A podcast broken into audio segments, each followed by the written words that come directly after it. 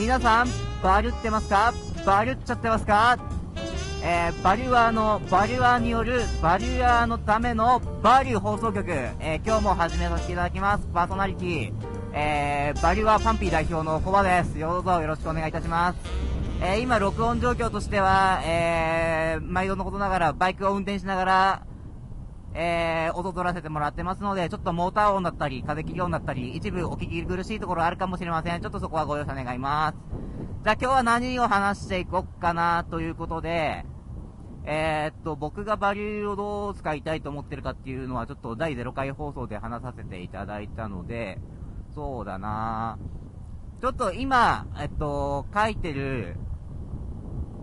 その、一般ユーザーがバリューを獲得するための、に僕が実践してることみたいな記事を、もう、えっ、ー、と、ちょっとこの音声が公開される時点ではもう公開し終わっ、あのー、そっちの記事が公開されてるのか、ちょっとまだ、あのー、公開されてないのかちょっとまだわかんないんですけど、ちょっとそういう、えー、コンテンツを書かせてもらっているので、ちょっとその話をしようかなと思います。えっ、ー、と、まあ、その記事を書こうと思ったきっかけは、まあ、その、西尾さんっていうブロガーの方、そのバリューについてのめあ記事を結構最近がっつり書かれてる、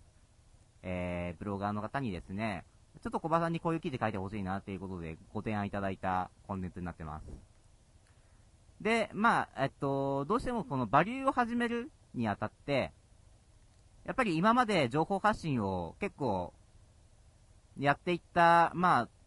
えー、っと、まあ、トップブロガーだったり、プロブロガーだったり、とか、まあ、影響力の強い情報発信者とかアーティストさんだったりっていうのは比較的、まあ、バリュー上でも資金、資金というか、まあ、バリューアーを獲得しやすい、えー、状況なのかなっていうところなんですけれども、まあ、僕みたいにポトでの新人みたいな、えー、人間がどうやってバリュアーを獲得していくかっていうところ、については、ちょっと、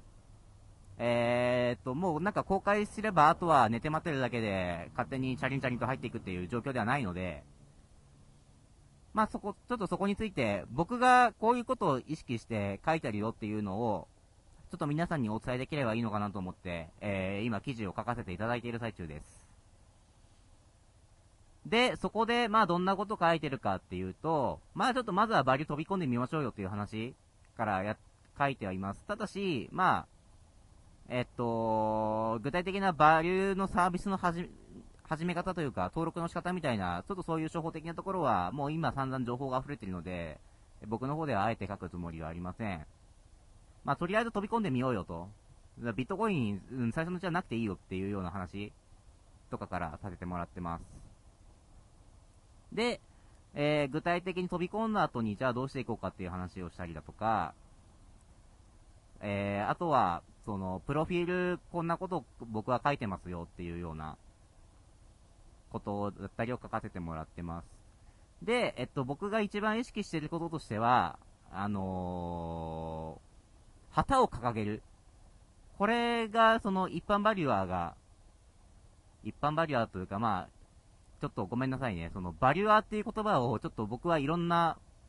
意味合いで使ってしまってるので、その、発行されてるバリューを買った人のことをバリュアーと呼んでるかもしれないし、その、単純に、バリューのユーザーのことをバリュアーと呼んでいたりもするし、ちょっと、あの、文脈によって適宜聞き分けてくださいみたいな、ちょっとだいぶ乱暴な喋り方をしてしまって申し訳ないんですけれども、やっぱりその一般のそのバリューのユーザー、っていうのが、多くの人に、より多くの人に、その、VA を買っていただく、っていうことをするにあたって、まあ、どういう情報発信を意識したらいいのか、どういう心持ちで、えー、情報発信して、その、自分の価値っていうのを、みんなに届けていくのか、っていうところを意識するにあたって、僕はその、旗を掲げることっていうのを、えー、一番重視しています。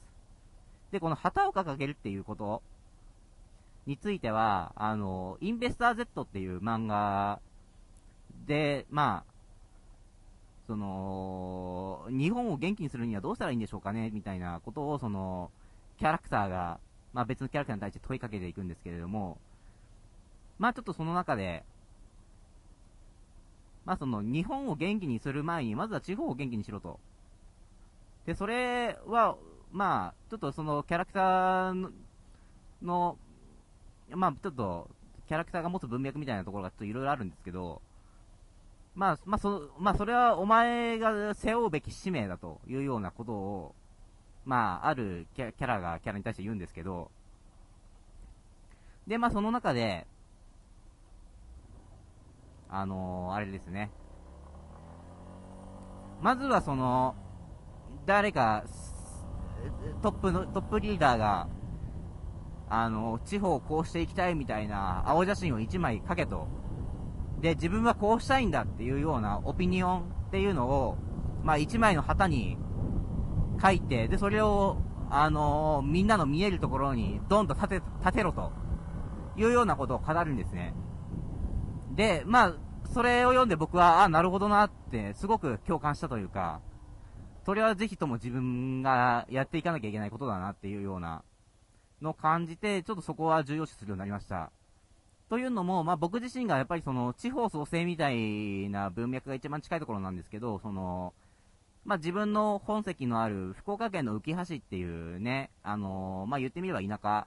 なんですけれども、まあ、そこを、まあ、その、緩やかに過疎化が進んでいって、どんどん働き手も人口も減っていくような地域の中で、何か、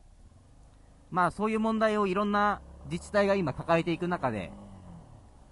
どうやったらその問題解決できるんだろうかっていうのを考えていく、実行していくっていうところで、まあどうしたらいいかなっていうのを考えてる中での、まあそういう話を実際に目に触れたっていうのがあって、ああ、なるほどなと思って、その旗を掲げるっていうのを、まあまずはその、バリューの中でやってみようと思ったわけです。で、具体的に僕が掲げている旗としては、その、まあ、田舎をハッキングするっていうこと、その、とか、日本の原風景を後世に残していくっていうことですとか、あとは福岡県浮橋を九州のシリコンバレーにするっていうような、まあ、あの、ちょっと自分で言うのもあれだけれども、その、インパクトのあるキャッチフレーズっていうのを一個掲げて、で、まあ具体的なところは、じゃあブログ記事見てねとか、ここのドキュメントにまとめてるよみたいなことを別のところにちょちょろっと書いておくと。もうまずはその目目に触れ、触れてもらう、しょっぱな目に触れてもらえるキャッチコピーっていうのをドンと置いてみるっていうところを僕は意識してやっています。で、まあその結果として僕のような何の実績もない一般バリューユーザーであっても、まあ、あの、30バリュアー以上の方に僕の VA っていうのを買っていただいているっていう実績が現に生まれているということで、まあ、一定の効果はあったのかなと、僕の中では思ってます。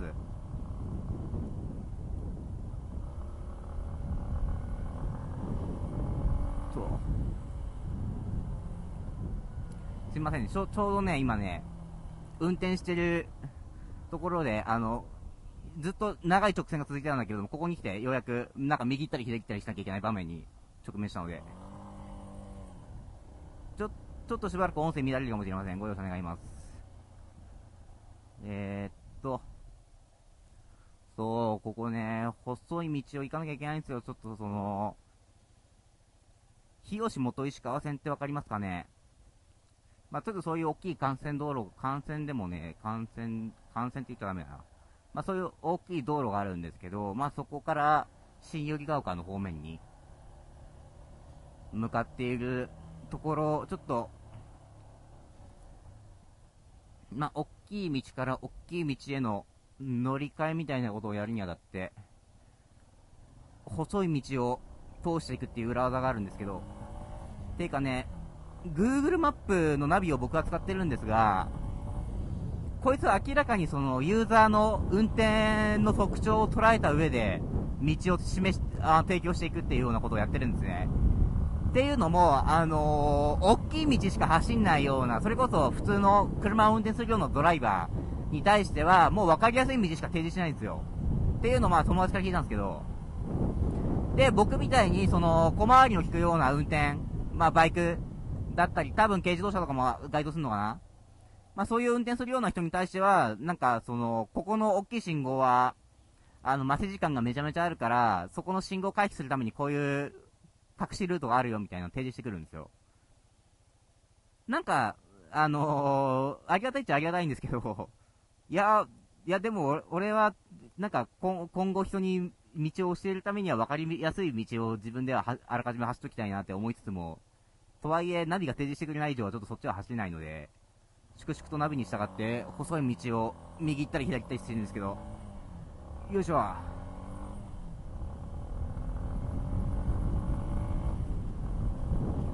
ちょっと今風が出てきたんで、もしかしたら音声乱れてるかなごめんなさいね。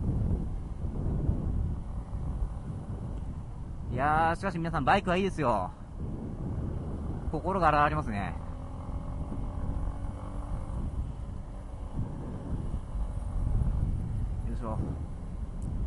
で、ここをまっすぐ、